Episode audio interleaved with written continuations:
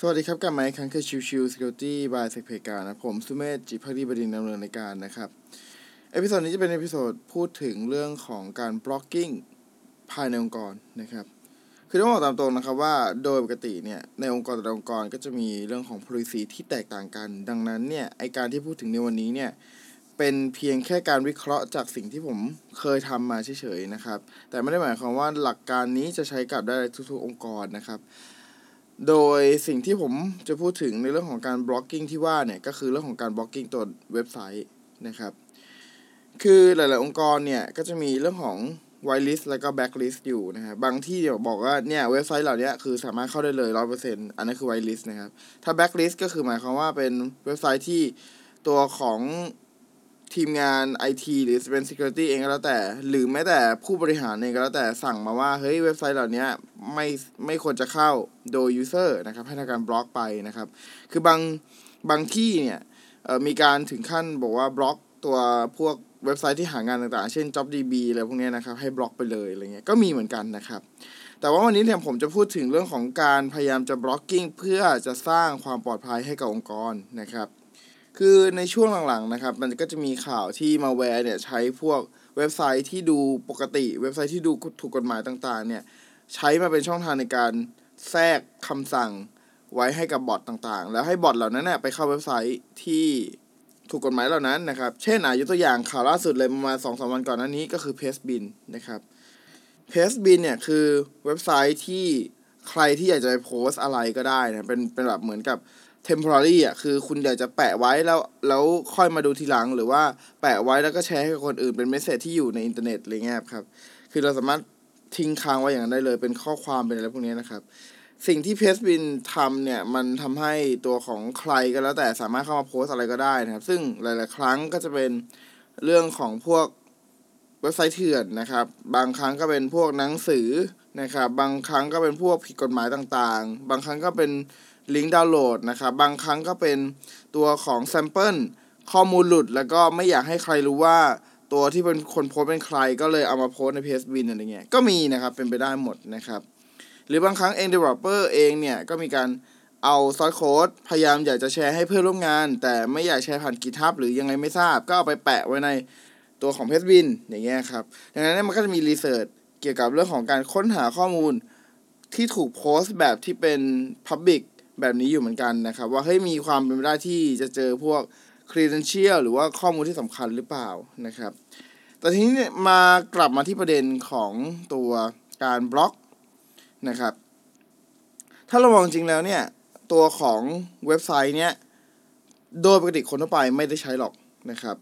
ดังนั้นเนี่ยจริงๆแล้วเราสามารถบล็อกได้เลยไหมเพราะว่าข่าวล่าสุดเนี่ยมันออกมาเลยนะว่า มีมัลแวร์ที่พยายามจะเข้าไปที่ Pastebin นะครับ ตามลิงก์ต่างๆของ Pastebin แล้วก็ไปดึงตัวของ message จากแหล่งเหล่านั้นมา แล้วก็มาใช้เป็นคำสั่งในการโจมตีหรือในการทำงานต่างๆนะครับ ซึ่งถ้าสมมุติว่า SOC เนี่ยรีบทำการบล็อกตัวของ Pastebin ไปนะครับ แล้ว อาจส่งผลให้คนที่อยู่ภายในองค์กรเนี่ยอาจจะใช้ Pastebin ไม่ได้ แล้วก็ถ้าใครก็แล้วแต่ที่ใช้งานเป็นปกติอยู่แล้วเนี่ยก็จะทำให้เกิดปัญหาได้นะครับ ซึ่งก็จะมีการร้องเรียนกันอีกเลยอะไรเงี้ยเป็นต้นนะครับ ดังนั้นเนี่ยสิ่งที่มันเกิดขึ้นคือ ถ้าเป็นเว็บไซต์แบบ Pastebin เนี่ยควรจะตรวจสอบก่อนย้อนหลังไปดูก่อนนะครับว่าเฮ้ยตลอดที่ผ่านมาเนี่ยสักอาจจะสักสองเดือนหรือสามเดือนก็แล้วแต่ หรือแบบอย่างน้อยสุดเดือนหนึ่งเงี้ยครับ ตรวจสอบจากไม่ว่าจะเป็น firewall นะครับ หรือจะเป็นจากตัวของ SIEM เองก็ตามนะครับ หรือจะเป็น centralized log อื่นๆ ใดๆ เป็น Elasticsearch อะไรก็ว่าไป มีคนเคยใช้เพจบินไหม แล้วใช้กี่คน แล้วใช้ถี่แค่ไหน ใช้เป็นปกติเลยไหมนะครับ นั่นคือสิ่งที่เราต้องการเรียนรู้ก่อน ต้องการรู้ก่อนไหมครับเนี่ย ถ้าสมมุติเราทำการบล็อกไปทันทีเนี่ย มันอาจจะส่งผลกระทบต่อตัวของคนภายในองค์กรที่ทำงานอยู่ก็ได้นะครับ หรือบางระบบอาจจะใช้เพจบินเป็นการโพสต์ข้อความ แล้วเอาไปประมวลผลใดๆต่อ ก็เป็นไปได้เช่นเดียวกันนะครับ ดังนั้นเนี่ยเราจะต้องตรวจสอบก่อนว่าไอที่เราจะบล็อกเนี่ยมีคนใช้กี่คน แล้วคนที่ใช้ที่ว่าเนี่ยใช้ให้เหตุผลว่าอะไรทำไมถึงถึงใช้บริการแบบนี้นะครับ เพื่อให้การบล็อกนั้นไม่ส่งผลกระทบต่อการทำงานนะครับหากเราย้อนกลับไปตอนแรกๆนะครับ ของการพูดคุยกันในพอดแคสต์นี้นะครับ เราจะผมจะพูดเสมอว่า ไอทีเนี่ยเป็นส่วนที่ทำให้ตัว business ขับเคลื่อนได้ดีมากขึ้นส่งเสริมกันใช่ไหมครับ ส่วน security เนี่ยจะเป็นส่วนที่ทำให้ตัวของธุรกิจตัวของ business เนี่ยดำเนินงานได้อย่างไม่มีจุดสะดุดอะไรนะครับ อันนี้คือส่วนที่เป็น security ดังนั้นเนี่ยถ้าสมมุติว่าการมี security แล้วทำให้เกิดปัญหาของเรื่องของ business ก็อาจจะส่งผลในเรื่องของการทำงาน ก็ได้เช่นกันนะครับ ดังนั้นเนี่ยเราก็ต้องดูก่อนว่าเออมันมีคนใช้งานไหมแล้วเขาให้เหตุผลในการใช้งานว่าอะไรนะครับ ถ้าสมมติมัน make sense อ่าก็ก็อาจจะต้องปล่อยผ่านไปนะครับ อีกอันหนึ่งที่ยกตัวอย่างได้ก็คือเรื่องของพวก OneDrive นะครับ ตอนนี้เนี่ยตัวของ Threat Actor ต่างๆ เนี่ย มักจะพยายามใช้ OneDrive เป็นที่ที่แพร่กระจายมาแวร์นะครับ เพราะอาจจะด้วยความที่ Security ไม่แข็งหรืออย่างไรไม่ทราบนะครับ มีคนพยายามจะอัปโหลดไฟล์ที่เป็น malicious ขึ้นไปบนตัวของ OneDrive ค่อนข้างจะเยอะนะครับ แล้วเขาก็เอา OneDrive นี่แหละไปแชร์ให้กับคนอื่นนะครับ ทีนี้เนี่ยมันก็จะมีลักษณะของซอกบางที่นะครับ ที่เขาอาจจะไม่ได้เข้าใจเรื่องของตัวไอโดเมนของ OneDrive อะไรพวกนี้ครับ แล้วพอเขาไปเช็คแล้วว่าเฮ้ยอ๋อเป็นไอตัว OneDrive เนี่ยเป็นของ Microsoft แล้วก็เลยปล่อยผ่านให้ไปถึง user ได้อะไรอย่างเงี้ยนะครับ ซึ่งอันนี้มันเป็นส่วนที่ผิดนะครับ เพราะว่า OneDrive เนี่ย มันอาจจะถูกใช้ในองค์กรก็ได้ เพราะว่าบางที่เนี่ยเขาใช้ Microsoft Solution ใช่ไหมคือทั้งองค์กรเนี่ยใช้ Microsoft หมดเลย ไม่ว่าจะเป็นตัวของ O365 ไม่ว่าจะเป็นตัวของ Microsoft SharePoint นะครับ ไม่ว่าจะเป็นตัวของ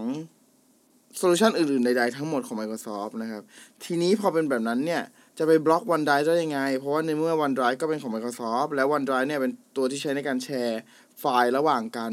ผ่านตัว cloud อะไรเงี้ยนะครับ ดังนั้นเนี่ยถ้าสมมุติมันเกิด บล็อกไปเนี่ย ก็อาจจะทำให้ business ไม่สามารถทำเดินการได้ ก็เป็นได้เช่นเดียวกันนะครับ ยกตัวอย่างอีกตัวหนึ่งนะครับที่น่าจะใกล้เคียงกับตัวอย่างของก่อนหน้านี้นะครับ ก็คือตัวของ OneDrive นะครับ ตัว OneDrive เนี่ยโดยปกติมันถูกแชร์ภายในองค์กรใช่ไหมครับ แต่ว่าถ้าอยู่ดีๆ เราพบว่ามีตัวของ Dropbox Client อยู่บนเครื่องของ User อะไรเงี้ยนะครับ แล้วมีการใช้งาน network ของเรานะครับในการที่จะเก็บข้อมูลไปอยู่บน Dropbox นะครับ สิ่งนี้มันผิดไหมมันมีความไม่ได้ที่จะผิดนะครับ เพราะด้วยความที่แม้ว่าตัวของ Dropbox นั้นจะเป็นแอปพลิเคชันที่ถูกกฎหมาย แล้วก็มีคนใช้ทั่วโลกมหาศาลนะครับ แต่ถ้าเป็นภายในองค์กรแล้ว policy เราชัดเจนว่าเราจะแชร์ไฟล์เฉพาะภายใน OneDrive เท่านั้น หรือถ้าส่งเป็นลูกค้าส่งหาลูกค้าก็จะเป็นแค่ตัวของ PDF ส่งไปเท่านั้นอะไรเงี้ยแนบไปกับเมลอะไรเงี้ยนะครับ ดังนั้นเนี่ย Dropbox เนี่ยไม่ใช่ควรจะเป็น การที่เกิดมีการใช้งาน Dropbox จากภายในองค์กรนะครับ แสดงว่าก็อาจจะเกิดเรื่องของ information leak อาจจะเป็นคนภายในพยายามจะขโมยข้อมูล ออกไปทาง Dropbox ก็เป็นได้ หรือ threat actor เองอาจจะพยายามขโมยข้อมูลออกไปทาง Dropbox ก็ได้เช่นกันนะครับ ดังนั้นเราต้องดูทั้งเรื่องของตัว policy แล้วก็เรื่องของการใช้งานครับว่า ไอลักษณะการทำงานแบบนี้มันเป็นพฤติกรรมที่ยอมรับได้หรือเปล่านะครับ บางคนอาจจะบอกว่าเฮ้ย มันก็ไม่มีอะไรนี่ มันก็เป็นแค่ช่องทางหนึ่งในการที่จะแชร์ไฟล์เท่านั้น แต่ถ้ามองในมุมมองของ security มันก็จะบอกเฮ้ย ไอเนี้ยมันทำอาจจะทำเรื่องของทำให้ข้อมูลหลีกก็ได้นะ เป็น information แบบภายใน แล้วก็ตัวของคนภายในเองพยายามจะอัปโหลดเข้าไปข้างนอกอะไรเงี้ยนะครับ เพราะว่าถ้าปกติบาบางทีเนี่ยตัว OneDrive หรืออะไรเงี้ยครับ มันก็จะมีคอนการกรองข้อมูลที่เป็น internal ได้ด้วยอะไรเงี้ยนะครับ ซึ่งไอ้ตรงจุดเนี้ย ถ้าสมมุติว่าเกิดตัวของ user มันแบบ อิสระมากนะครับ มันก็อาจจะมีเป็นไปได้ที่จะเป็นภัยคุกคามต่อองค์กรนั่นเองนะครับ ดังนั้นขอสรุปคร่าวๆ ก็ประมาณว่า ถ้าคุณจะบล็อกเว็บไซต์ไหนๆนะครับ ใด ๆ ควรจะดูก่อนเลยว่าเรามี policy ที่ควบคุมการทำงานที่คล้ายคลึงกันหรือเปล่า เพื่อจะให้เขาอยู่ในสโคปของเรานะครับสองนะครับ ดูว่าย้อนหลังไปเลยว่าเออสักสามสิบวันดูหกสิบวันก็แล้วแต่ มีการใช้งานใด ๆ กับเว็บไซต์ดังกล่าว ตามปกติหรือเปล่า ถ้ามันมีอยู่แล้วเนี่ย เราก็ไม่ควรจะไปทำการบล็อกอะไรอย่างนี้เป็นต้นนะครับโอเค episode นี้ฝากไว้เท่านี้นะครับ ขอบคุณทุกทุกท่านที่เข้ามาติดตาม แล้วพบกันใหม่สำหรับวันนี้ลาไปก่อน สวัสดีครับ